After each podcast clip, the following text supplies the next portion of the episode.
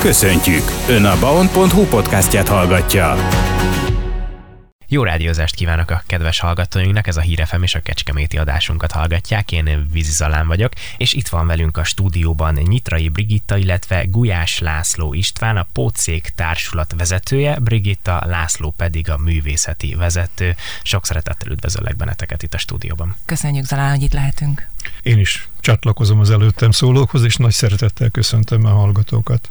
És hát beszélgetésünk apropóját az adta, hogy nemrégiben eh, bemutattátok a Bányavirág című előadást, a Pócék társulatnak a műsorát vagy előadását láthatta a kecskeméti közönség. Erről is fogunk beszélgetni, szó lesz majd kicsit a Bagosi Brothersről is, hogy miért az hamarosan eh, kiderül, viszont a társulatról, a társulat történetéről eh, beszélgessünk így kezdetnek elsőként, tehát mit lehet tudni a Pócék társulatról itt Kecskeméten?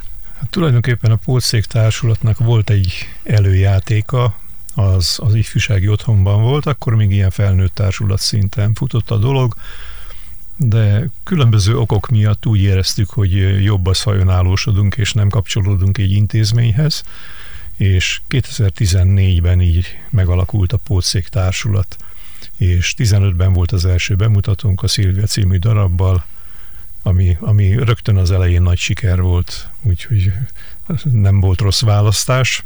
Nagyon kellemes meglepetés ért bennünket, mert a darab fordítója Szőlősi Juli dramaturg hajlandó volt velünk szóba állni, és mindenben segítette a darab létrejöttét. És hát utána ugye jöttek a következő darabok, elég sok, és ahogy haladtunk előre az időben, nem akarom hosszúra nyújtani, mert nem biztos, hogy mindenkinek annyira izgalmas ez a téma, ahogy haladtunk előre az időbe, egybe, egyre több helyen ismertek meg bennünket, és egyre több helyre hívtak bennünket. És e, három év után e, jött egy olyan fölfutási szakasz, amikor e, az ismertségünk arra szintre jutott, hogy több városban is színházi bérletben, tehát a rendes hivatásos színházi bérleten belül játszhattunk így Debrecenben is, voltunk új helyen is, és hát Budapest tehát volt egy, egy csomó hely, ahol, ahol színházi bérletbe beraktak bennünket, és ez nagyon meglepett, mert általában amatőr társulatokat nem szoktak bérletbe berakni. Sajnos eljött az az idő, amikor ránk köszöntött a Covid, mint egy kedves vírus, ami totálisan hazavágta az egész színjátszásunkat abban a helyzetben. Volt egy darabunk, amit Kelecsényi László írt, Karádiról szóló darab, történelmi darab, egy meghatározó élet szakaszáról szól tulajdonképpen is a hozzá kapcsolódó történelmi személyekről, helyzetekről. Sajnos ez a darab nem tudott létrejönni. Kétszer futottunk neki. Az első alkalommal a Covid első hulláma tette tönkre, utána csináltuk a felújító próbát, sajnos a második hullám megint közbeszólt, úgyhogy ezt a darabot nem tudtuk bemutatni azóta sem. De jöttek helyette más darabok, próbáltunk rövidebb darabokat, és olyanokat bemutatni, amelyek kevesebb fővel, kevesebb díszlettel, kisebb helyen bemutathatók. Így alakult ki tulajdonképpen a Karádi Sanzonesnek nevezett darabunk, ami úgy szintén egy történelmi darab, mert nem sanzonokról szól, hiszen néhány sanzon van benne. Tulajdonképpen a nagy karádi darabnak egy zanzásított változata, amiben megjelennek ugyanazok a történelmi személyek, és bizonyos helyzeteket bemutatunk az életéből. Ez egy nagyon sikeres darab volt, nagyon sokszor lement, és sok helyen kérték, mert a két Covid között volt egy ilyen időszak, amikor úgy mindenki azt mondta, hogy na most gyorsan valamit. És az gyorsan valamit, ez tulajdonképpen ez volt, mert itt ezzel gyorsan tudtunk mozogni. Kis létszám, kevés felszereléssel, és nagyon jó darabbal tudtunk megjelenni.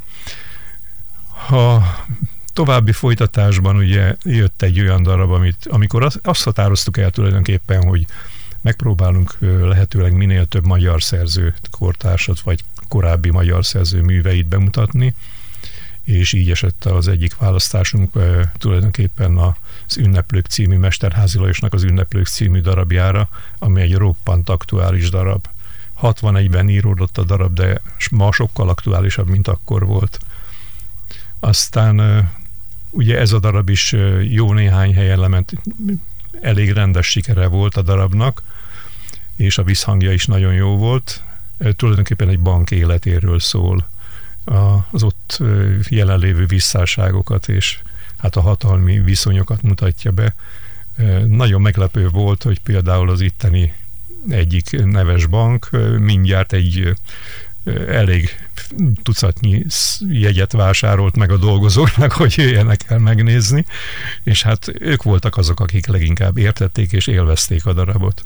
És a későbbiekben jött ugye a, a Bányavirág című darab, Székely Csabának a Bányavirág című darabja, ami most a legutolsó bemutatónk volt. Pillanatnyilag ezzel a darabbal próbálunk még minél több helyre eljutni. Ehhez a darabhoz a szerző és a zenei alapot szolgáltató együttes, a Bragosi Baders minden minden feltétel nélkül adta a hozzájárulását, ami meglepő volt, mert általában nem szoktak így hozzáállni a darabokhoz, hogy nem kérnek érte jogdíjakat vagy egyebeket. Ők azt mondták, hogy örülnek, hogy bemutatjuk a darabot, ők pedig örülnek annak, hogy az ő zenéjük szól a darabban. Úgyhogy nagyjából röviden dióhéjban talán így néz ki most pillanatnyilag a pótszéknek a repertoárja. És hát nagyon szépen köszönjük, hogy így tényleg dióhéjban össze is lehetett foglalni a Pótszék Társulatnak a, a történetét. Ugye elhangzott, hogy magyar író Székely Csaba az, akinek köszönhető a Bányavirág című előadás. Hogy esett erre a választás, hogyha itt a legutolsó bemutatott darabra rátérünk? A Pocék Társulatnak van egy koncepciója, a, ami a két következő fontos pontból áll. A működésünket tekintve nincs demokrácia, és itt a működés alatt értem azt, hogy próbákra kötelező járni, előadásokra természetesen kötelező járni, és a szakmai részeknek is azt gondolom, hogy egyre inkább megfelelünk, és gyakorlatilag úgy működünk, mint egy hivatásos színház. Tehát az olvasópróbák, a jellemábrázolások, a, a színészi munka ö, nagyon aprólékos kigyakorlása, a rendezési technikák, ö, úgy hiszem és úgy vélem, hogy nagyjából nálunk ezek most már az elmúlt 8-9 évben összegyűltek és megvannak. És, és talán nem, nem, nem hangzik túl rosszul, ha, ha azt mondom, hogy sikeresen is alkalmazzuk ezeket. A másik része a dolognak viszont, ahol abszolút demokrácia van, az ilyen, mint darabválasztás. Tehát ha valakinek van egy jó ötlete, és azt elhozza, hogy figyeljetek, találtam valamit, nézzük meg. Ha valakinek a rendezéshez van egy ötlete, ö, a rendező megáll és meghallgatja, és azt mondja, hogy na, nézzük meg, mire gondoltál, ki jönne az a poén, ö, ö, alkalmas-e ez, a, ez az ötlet arra, hogy jobbítsa a darabot, No, e tekintetben pedig demokrácia van, úgyhogy nagyon-nagyon büszkén mondom azt, hogy az egyik nagyon-nagyon lelkes és nagyon jó színészünk, Bunyik Tamás találta ezt a darabot, ő hozta, ő ajánlotta a művészeti vezető figyelmébe, mint minden színházban a művészeti vezető az első, aki ezt megnézi, hogy ez megfelele a társulat koncepciójának, művészeti irányzatának, és utána elkezdtük át beszélni, hogy, hogy ez valóban egy jó darab, megvannak hozzá az eszközeink, a színészeink és az adottságaink. László, mit művészeti vezető, miért illik a Pócék Társulathoz a Bányavirág című előadás? Tulajdonképpen nem a bányavirág illik hozzánk, hanem mi illünk a bányavirághoz, azt tudom mondani. Ugyanis a civil életben is olyan közel állnak ezek a jellemek a bányavirágban megírt jellemekhez, és átéltek hasonló helyzeteket, mint ami ez ebben a darabban előfordul, hogy nagyon könnyű volt kiválasztani, ki melyik karakter ábrázolására alkalmas hiszen eh, nagy vonalakban azért, eh, mivel elég régóta együtt vagyunk, ismerem mindenkinek az előéletét, a családi hátterét, eh, a munkahelyi viszonyait, és hát egyéb problémás helyzeteket, amik már az életében előfordultak. És ezeket összevesztve a szereplők karakterével arra megállapításra jutottam nagyon rövid időn belül, hogy hát a Székely Csaba ez rólunk is írhatta volna majd, hogy nem. Tehát annyira, annyira átélt helyzetek voltak mindenkinek az életében, hogy nagyon könnyű volt a karaktereket szétosztani egymás között. És uh, itt szeretném mindjárt megemlíteni, illetve rácsatlakozni arra, amit Laci mondott, hogy azért mi nem úgy üzemelünk, mint egy nagy színház, hogy azt mondom, hogy ó, kéne egy ilyen karakter. Most kellene egy naíva, most kellene egy olyan 160 körüli filigrán szőke lány erre a szerepre. Mi egy adottság vagyunk. Ahányan vagyunk, annyian vagyunk, most jelenleg heten, hét állandó társulati tag van a Pócék társulatban, természetesen plusz a, a technika, plusz az egyéb segítő személyzet, ha szabad így mondanom. Tehát nekünk nagyon fontos a darab választásnál az, hogy olyan darabot találjunk, ami, amire mi magunk megfelelünk és alkalmasak vagyunk. Tehát még egyszer mondom, ö, ö, létszámba és, ö, hogy úgy mondjam, szereplő típusba nem vagyunk elengedve. Nem tehetjük meg azt, amit egy, egy 20-25 vagy akárhány fős kőszínház ö, megtehet egy állandó, nagyon nagy létszámú társulattal. Ö, persze ez adja a dolognak a szépségét is, azt gondolom, mert, mert tényleg nagyon, nagyon nagy öröm az, amikor, amikor a darab végül is kiválasztásra kerül, és, és valami tényleg valami borzalmas nagy öröm, hogy, hogy, hogy ráébredünk, hogy igen, passzolunk a darabhoz, és nekiállunk és megcsináljuk. És hát akkor illetek a Bányavirág című előadáshoz, a Bányavirág pedig illik a Pócék társulathoz. Hmm. László, mit szeretél volna mondani? Igen, igen, igen, csak annyit, annyit még a Brigihez hozzáfűzni, hogy tulajdonképpen volt olyan tagunk, aki azt mondta, hogy neki ez egy terápia. Tulajdonképpen az egész darab mert az általa megélt helyzetek és az itt ábrázolt helyzetek annyira összhangban vannak, hogy tulajdonképpen most oldódik föl benne az a feszültség, amit a saját maga által megélt dolgok okoztak neki. És hát azt lehet mondani, legalábbis ez a személyes véleményem, hogy a színház valamilyen szempontból mindig egy terápia. Milyen jó, hogyha a színésznek és a nézőnek is egyaránt, és a néző is találkozik olyan élethelyzetekkel, amelyek önmagukra illenek, és ezt a színész pedig kiválóan átadja. Egy-két ilyen élethelyzetet, vagy el tudunk árulni, persze a poént ne lőjük le, hogyha valaki mondjuk nem látta a Bányavirág című előadást, vagy nem tudja, hogy miről van szó, akkor, akkor röviden valamit tudnátok-e mondani belőle, vagy róla? Ö, tulajdonképpen a múlt század, most már így kell mondani, nehéz ezt kimondani, hogy múlt század, mert benne éltem, tehát azért nehéz kimondani. Vége felé a romániai erdélyi részben ugye voltak települések, ahol bizonyos foglalkozásokat űztek csak az emberek, tehát és nem volt más lehetőség. Volt, ahol erdőgazdálkodással foglalkoztak, volt, ahol állattenyésztéssel. Ez egy olyan településről szól, ahol kimondottan egyetlen bánya adta a munka lehetőséget. És ez a bánya egy magántulajdonban lévő bánya volt, mivel nem tudott jól működni, be kellett, hogy zárják.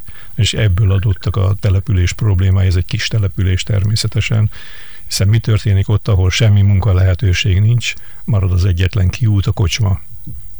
És akkor jött az alkoholizmus, az alkoholizmus hozta magával az abszolút leépülést minden szinten, és hát az öngyilkosságok magas számát.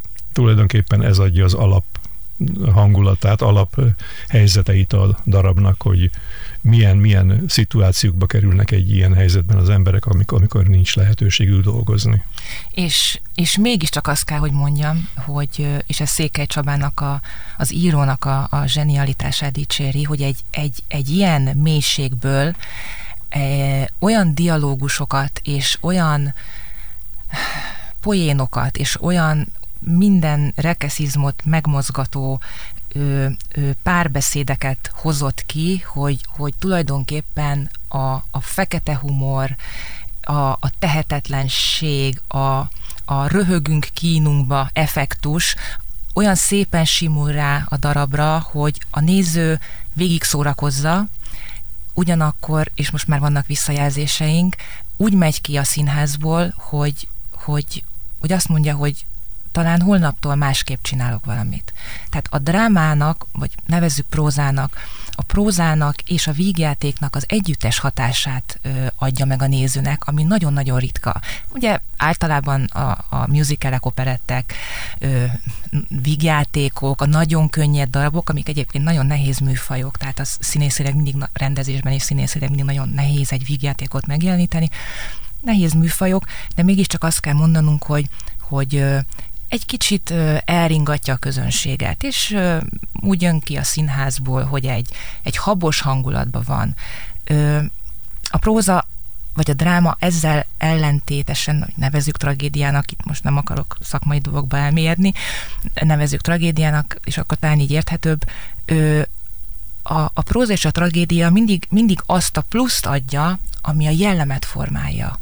Én, én, én nagyon hiszek a prózai színházban, és nagyon hiszek a, a tragédiákban, vagy a drámákban, de a jól megírt tragédiákban. Annak nem kell humortalannak lenni. Abba igenis lehet humor, kell is, hogy legyen humor, kell, hogy tudjunk nevetni magunkon, kell, hogy tudjunk a nyomorunkon nevetni, hiszen az egy szelep, az egy biztonsági szelep. A humor az mindig egy biztonsági szelep volt az ember életében, és én gondolom, hogy az is marad, mert ez az emberi természet része.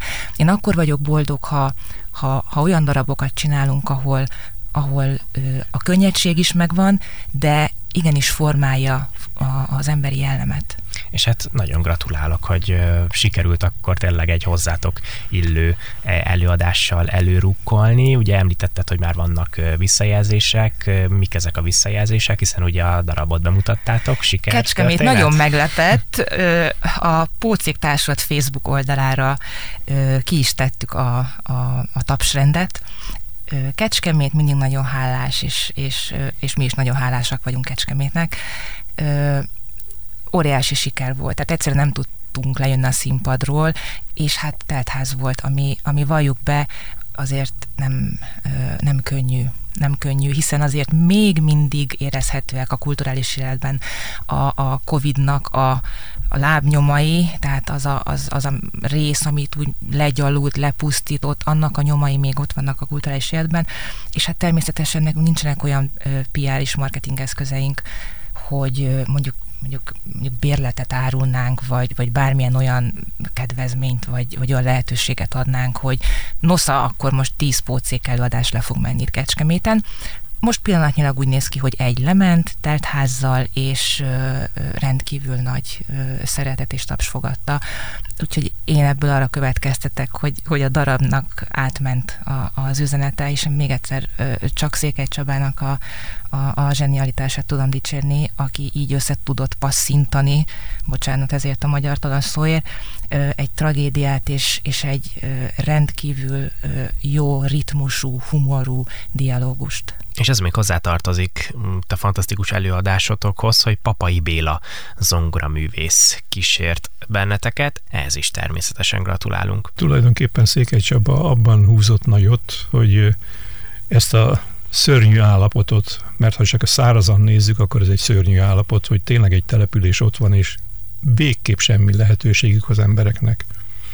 Ebből ki tudott alakítani egy olyan darabot, amely darabban megjelenik az az igazi székely humor, ahol nem tud az ember más csinálni, a szörnyű helyzeten is csak nevetni tud. Mert két szóval két olyan szóval, ami, ami nagyon-nagyon odavág, az egészet föloldja abban a pillanatban, ahogy a tragédiát megérzi az ember, hogy ez most egy borzalmas helyzet, és akkor jön, jön a mondaton belül két szó vagy három, és ez az egész föloldódik.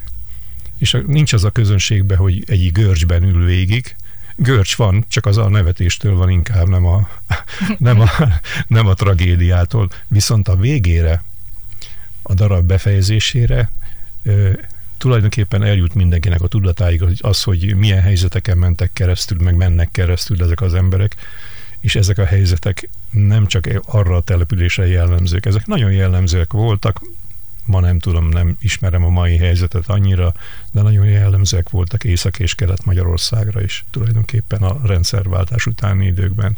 Ugyanez a munkanélküliség volt, ugyanez a kilátástalanság és a sehova se fejlődünk helyzet volt. Beszéljünk egy picit a humor szerepéről, mert ugye itt többször kifejtettétek azt is, hogy mennyire fontos ebben a darabban a humor, mennyire fontos a Pócék Társulat életében a humor, illetve ha már itt a székely humor is meg lett említve, mennyire volt nehéz elsajátítani ezt a székely humort ebben a darabban. Hát borzasztóan nehéz volt, és, és igazából nem csak a szerepek voltak nehezek, nyilván én a saját magam nevében beszélek, saját szerepem, hát Laci az élő tanúrá, hogy naponta hívtam telefonon, hogy tükör előtt gyakorlom, és, és ahogy kiejtem a mondatot a számon, hallom, hogy hiteltelen, tehát olyan, mintha csak a számba adták volna, és kimondom, és hamis. Hát hallom, hogy hamis, a saját magamat hallom, hogy hamis. Rendkívül sok átbeszélés egy-egy egy-egy embernek, vagy bocsánat, egy-egy szereplőnek akár az egész életútját átbeszéljük.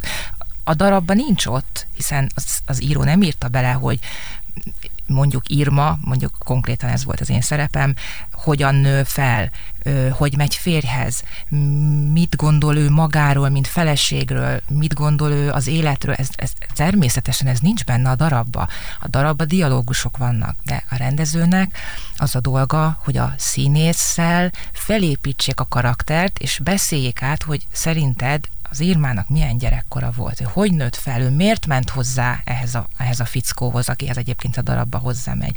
Miért vannak egy, mi tartja egybe ezt a házasságot? Tehát teljes életutat kell átbeszélni ahhoz, hogy egy színész, egy színjátszó meg tudja valósítani azt, amit, amit hát meg kell valósítani. Ketten rendeztük Lacival a darabot, természetesen ez azért fontos, mert ha színen vagy, nem látod magad kívülről. Tehát amikor Laci volt színen, én rendeztem, mikor ö, ö, én voltam színen, akkor Laci rendezett, és mikor egyikünk se volt színen, akkor meg jókat veszekedtünk, hm. és ebből születnek általában nálunk a, a jó dolgok, hogy mi nagyon különbözünk a Lacival egymástól, ö, nagyon sok mindenben szöges ellentétjét gondoljuk a dolgoknak, és, és akkor ebből nagy csattanások vannak, és, és kijön valami valami kompromisszum, és azt hiszem, hogy most már a társulat is érzi azt, hogy, hogy jók ezek a viták. Viccesen meg szokták jegyezni, hogy negyedik évad. Tehát amikor így nekiállunk Lacival vitatkozni, akkor, akkor így egy, jön egy ilyen poén, hogy ötödik évad. É, de azt hiszem, hogy, hogy ez inspirálóan hat a, a munkánkra, mert ha csak egy irányba mennénk, nagyon unalmassá tehetné a, a társulat működését.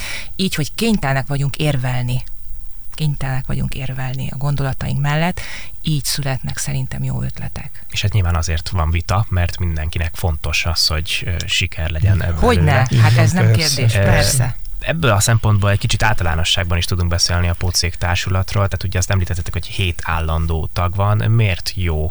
Ugye ti magatok hivatkoztatok így, hogy egy amatőr uh, színházi társulathoz tartozni, illetve ez, az, ez, a, ez ez a társulat, ez hogyan viszi magát a sikerek felé? Tehát mi a legfontosabb kulcs szereplő itt a, a sikerben? Minek köszönhető A legfontosabb ez? szerintem az elköteleződés. Ez a legfontosabb ha valaki most ezt pótszéken kívül is bármilyen egyesületbe, vagy akár egy bélyeggyűjtő szakkörbe belép, és ott nem tud elköteleződni az ottani feltételek és a célok iránt, akkor annak nincs sok értelme, hogy ott legyen. Tehát csak azért, hogy legyen 12 új bélyegem, azért nem szabad eljárni egy ilyen körbe. Ide se szabad ezért eljárni, hogy majd egyszer megmutatom magam a színpadon. Ez, ez nem indok és nem lehet érv. Itt rengeteget kell dolgozni azért, hogy valaki színpadra kerüljön, és még az se biztos, hogy amikor színpadra került, akkor jó az, amit csinál. Sokszor, sokszor szembesülünk azzal, hogy mikor már ott tartunk, hogy na most már kész a darab, kész a darab, és amikor elhangzik egy mondat, azt mondjuk, hogy álljunk meg, ez nem jó. Ez nem jó, és akkor jön az, ami most a bányavirágnál fordult elő talán legtöbbször, hogy egy bizonyos mondatot, vagy egy bizonyos jelenetet 20-szor, 30-szor újra és újra próbálunk. Korábban azért nem voltak ennyire Hát ez, ez nagyon feszes dolgok, volt. Tehát ez egy nagyon, nagyon kemény tehát darab. amikor nagyon a sugónak be van írva a szövegkönyvbe, hogy tízig kell számolnia, és addig nem sukat, mert ugye olyan nagy szünetet kell tartani. Tehát talán, talán nem is volt még ilyen, ilyen részletes rendezői utasítókönyvünk, ugye oda be van írva minden, hogy hány másodperc szünetet tart a színész, tehát hogy el kell számolni ötig, és utána szólalsz meg és másképp telik az idő a színpadon, és másképp telik az idő a nézőtéren. A színpadon borzasztóan lassan telik az idő. Tehát ott két másodperc az, az a világ. Az a világ, miközben igenis ki kell várni azt az ötöt. Az amatőrségre csak annyit mondanék még, hogy az, az amatőr színházakra és az amatőr társulatokra általában borzasztó nagy szükség van. Szükség van, mert ugyanúgy, mint a néptánc, ugyanúgy, mint, mint bármi más, ami, ami egy, egy, egy emberi igény, egy alulról szerveződő ö, művészet és kulturális termék, az, az egész egyszerűen formálja először is az egyént, és formálja a közösséget, és az emberek formálják egymást. Nagyon szépen beszélt most legutóbb Mácsai Pálnak volt egy interjú, nem tudom pontosan hol, és, és, és azt mondta, hogy az iskolába kötelező tantárgyát tenné, mert hogy, mert hogy a, addig, amíg egymás telefonját, vagy, vagy a saját telefonjukat nézik, ha ahelyett egymás szemébe két mondatot elmondanak, az ott már történik valami. Tehát kénytelen vagy a másik szemébe nézni, és ezt a három mondatot elmondani, akkor, akkor ott már egy kapcsolat létrejött. Tehát nagyon-nagyon fontos, és, és külön tényleg nagyon nagy hangsúlyt fektetnék arra, hogy, hogy, hogy támogassák az amatőr társulatokat, az amatőr szerveződéseket, mert ezek alulról jönnek. És minden, ami alulról szerveződik, minden, ami alulról fejlődik, százszorosan adja vissza majd később annak az országnak a, a, az előbbre jutását és a növekedését. Még ha csak ilyen pici dolgokba is gondolkodunk, mint egy, egy, egy, egy városi amatőrtársulat. Én azt gondolom, hogy, hogy rendkívül sokat kapnak a tagok is, és, és azok is, akik eljönnek megnézni, hogy, hogy lám, ott a kollégám is, és milyen klasszul játszik, és ez akár én is lehetnék. Én azt gondolom, hogy ez tökéletes gondolatok voltak. László, te mivel egészítenéd ki kicsit a motivációt annak, hogy miért jó, hogy van amatőr társulat? Nyilvánvaló, hogy aki egy amatőr színjátszó társulathoz bekopogtat, annak valamilyen indítatása van a színjátszás felé, tehát valamilyen szinten ő úgy érzi, hogy szeretné magát megmutatni, hogy színpadon mit is tudok én a közönségnek adni, vagy mit tudok én egyáltalán ott produkálni. Tehát biztos, hogy van az emberekben egy ilyen, ilyen indítatás. A másik pedig az, amikor bekerül a társulatba, ugye ő azt gondolja, hogy ez egy ilyen kellemes kis klub, ahol úgy összejövünk, elbeszélgetünk, aztán kitaláljuk, hogy ezt a darabot majd bemutatjuk, és akkor az hú, már, már színpadon is vagyunk. Hát ez nem így működik, nagyon nem így működik, ugyanis a társulatnak az összetétele mindig meghatározó, hogy mire vagyunk képesek, és túlvállalni nem szabad magunkat, mert az soha nem fog jó, jó darabot összehozni. Tehát mindig tudni kell azt, hogy mik, mik a határaink, mi az, amit elvállalhatunk, ez az egyik, a másik pedig az, hogy tisztába kell lenni az emberek képességeivel. Ha én nem tudom a Piriről azt, hogy ő mire képes, akkor a Pirinek én nem adhatok olyan szerepet, ami túlnő az ő képességein, mert azt úgyse fogja tudni megcsinálni, és akkor az egy alapvető bukás a társulat számára. Fontos az, hogy mindenki a tehetségét, ami benne van, mert valamilyen szintű tehetség mindenkiben van. És ami még nagyon lényeges szerintem, amit a Brigi említett, hogy a telefonnyomkodás helyett a beszélgetés, azért nagyon fontosak a prózai darabok, és főleg az igazi veretes prózai darabok azért lennének fontosak, mert a szókincset, a beszédkészséget, a, be, a megfogalmazási készséget, a finomságokat, ezt mind-mind gyakorolja az ember egy ilyen darabban, ami tulajdonképpen egy ma írt vígjátékban nincs meg. Tehát a mai, mai vígjáték az ugyanaz, mint az utcán, ahogy beszélünk. Az meg nem egy annyira irodalmi nyelv sokszor. Már elnézést, akit, akire ez nem vonatkozik, de ha az ember megy a buszon, vagy megy az utcán, bizony elég sok érdekes dolgot hall ami nem a magas szintű irodalmi műveltségre val. És hát amiért érdemes odafigyelni talán az amatőrökre, ugye mi tényleg ki vagyunk téve az időjárás, hogy úgy mondjam, viszontagságainak, tehát a, a díszlet, a jelmez, a, a, az adminisztrációs munka, és, és minden egyéb mellett, amit csak el lehet képzelni egy kőszínházba, az meg kell, hogy legyen. És nincsen, nincsen saját stábunk erre, nincs, nincs, nincs 15 emberünk, aki felállítja a díszletet, meg a öltöztetőt kérünk a bal oldalra, vagy, vagy bármit, tehát, és emellett, tehát mire egy előad, mire este 7 óra van, és, és minden, minden rendben van, és áll a díszlet, és már be vagyunk öltözve, addigra már hullafáradtak vagyunk a, a, az előzmény munkáktól, és mi még csak akkor kell, hogy kezdjünk játszani, mondjuk este kilencig, ha mondjuk két órás egy darab, ugye voltak ö, ö, nagy két felvonásos darabjaink is.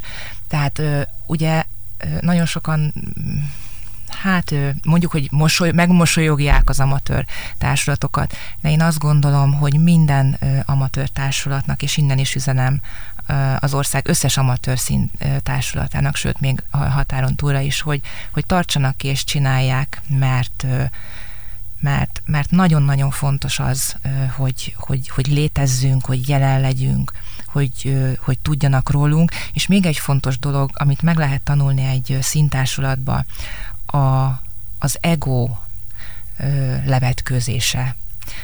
Ma mindenki, én úgy gondolom, meg akarja valósítani önmagát, valósíts meg önmagad, ugye halljuk mindenhol, hogy légy az, aki akarsz, és tehát nagyon sok azt gondolom, hogy hát nem feltétlenül jó irányba vívő gondolatok terjengenek. Ő, az amatőr társulat ugyanúgy létrehoz egy, egy produkciót, egy színházi produkciót, egy, est, egy egész estés produkciót, mint egy nagy színház. Na most itt saját magunknak kell fegyelmezetnek lenni. Olyan fegyelmezetnek lenni, hogy ne magamat nézzem, hanem az összképet nézzem. Ez több év, mire megtanulja ö, egyébként ö, valaki. Nekem is ö, nehéz volt, és, és mindenkinek nehéz.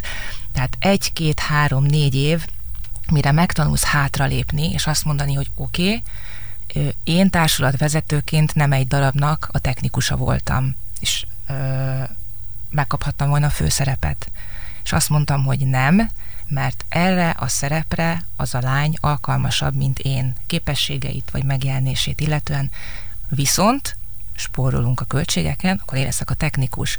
És azt gondolom, hogy onnantól már profi egy társulat, hogyha olyan tagjai vannak, ahol, és azt kimerem most már jelenteni, hogy a pócégben mindenki hátra tud lépni senki nem azért van ott, hogy ő most megmutassa, hogy már pedig ő ilyen-olyan olyan főszerepet akar kapni, és, és villogni szeretne a színpadon. Bárki képes hátralépni az össz siker érdekében. És, és ilyen értelemben ö, én kimerem jelenteni, hogy igenis profik vagyunk.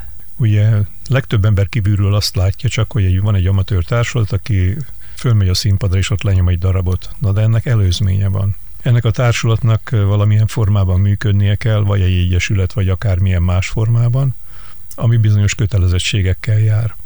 És a társulatnak elő kell teremteni azokat a föltételeket, amiket a színpadon lát az ember. Tehát meg kell, meg kell csinálni szó szerint saját kézzel a díszleteket, meg kell csinálni, ha nem tudjuk beszerezni más módon a jelmezeket, a parókától kezdve a szemüvegen át a cipőig, a az eszközöket, amiket használunk, mindent, mindent egy megadott eszközlista alapján össze kell hoznunk egy helyre, és ennek ott kell lenni minden egyes előadáson, nem hiányozhat egy, egy pálinkás pohár se az asztalról, mert akkor már nem ugyanaz az előadás. Tehát rengeteg dologgal kell foglalkozni egy-egy embernek.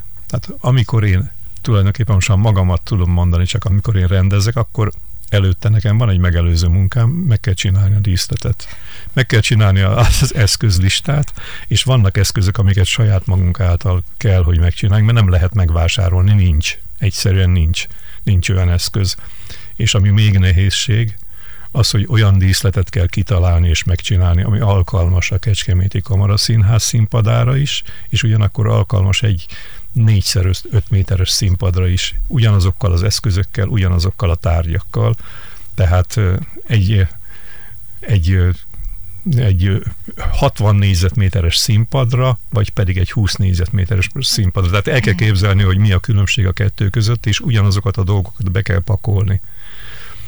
Ezért nehéz, mert olyan mobil díszletet kell csinálnunk, amit, ami erre alkalmas és hát minden, minden előadás helyszínen, ugye, mert mi utazótársulat vagyunk, különböző méretekkel találkozunk. Tehát amit leléptem a kamarába, hogy akkor öt lépés és odaérek, és kezdődik a jelenet, az Szent Királyon aznap, az előadás napján újra kell gondolni. Tehát azért ez, ez mert nem, nem igaz, mert ott három lépés. Hát ott csak három. Szent Királyon csak három. Igen, igen. De nagyon szeretjük Szent Királyt is. Tehát ilyen, ilyen, ilyen problémákkal szembesülünk. Ugye egy közszínháznak van egy állandósága. Tehát ott ugye megcsinálják a díszletesek a díszletet, fölállítják, abba lepróbálták a jelentet, az mindig úgy van. Nálunk semmi sincs úgy, ugyanúgy kétszer se mert semmi nem egyforma, tehát mindig változik minden állandóan, és minden egyes előadás előtt bizony, bizonyos jelenteket vagy technikai dolgokat újra kell programoznunk, mert nem igaz oda, arra a színpadra, ami igaz volt az előzőre. Nagyon szépen köszönöm, hogy beszélgethettünk, illetve eh, beavathattuk a kedves nézőket itt a Bányavirág című előadásnak a kulisszatitkaiba. Köszönöm szépen. Mi köszönjük a lehetőséget. Köszönjük a beszélgetést. Nyitrai Brigitta, a Pócék Társulat vezetője, illetve Gulyás László István művészeti vezető volt a két vendégünk itt az elmúlt percekben. Köszönöm szépen, hogy meghallgatták a műsorunkat, tartsanak velünk a folytatásban is. Én viszont most búcsúzom, vízizalánt hallották a viszont hallásra.